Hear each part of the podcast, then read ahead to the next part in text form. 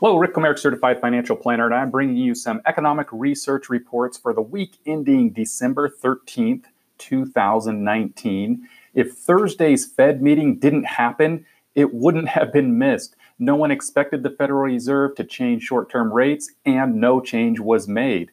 Also, in terms of expectations for the future short term rates, the vast majority of Fed policymakers think that there will be no change to rates in 2020. So, a whole lot of nothing going on with the uh, Fed interest rates. Moving on to a, a, report here titled Good News is Good News. And what we're talking about is a year ago, conventional wisdom, you know, in December this time, had it uh, convinced that a stock market correction was really the beginning of a bear market and a sure sign that a recession was on its way.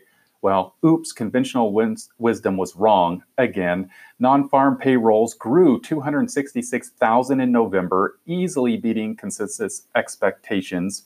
The jobless rate dropped back down to 3.5% in November, tying the lowest level in 50 years.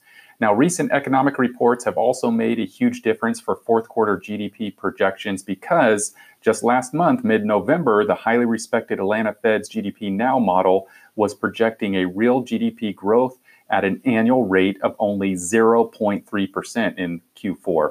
Uh, this would have been the lowest growth for any quarter since 2015. However, the most recent numbers, as of Friday the 13th, the uh, Atlanta Fed's model now says 2%, not 0.3%. So, certainly uh, right, looking good and, and, right on track there.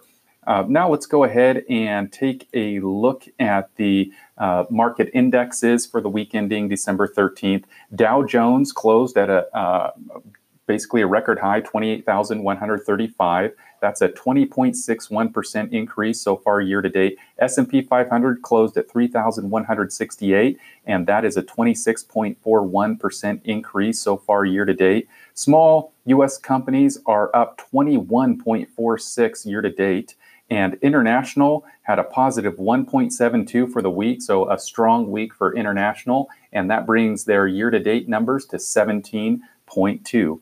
The 10 year treasury is at 1.82.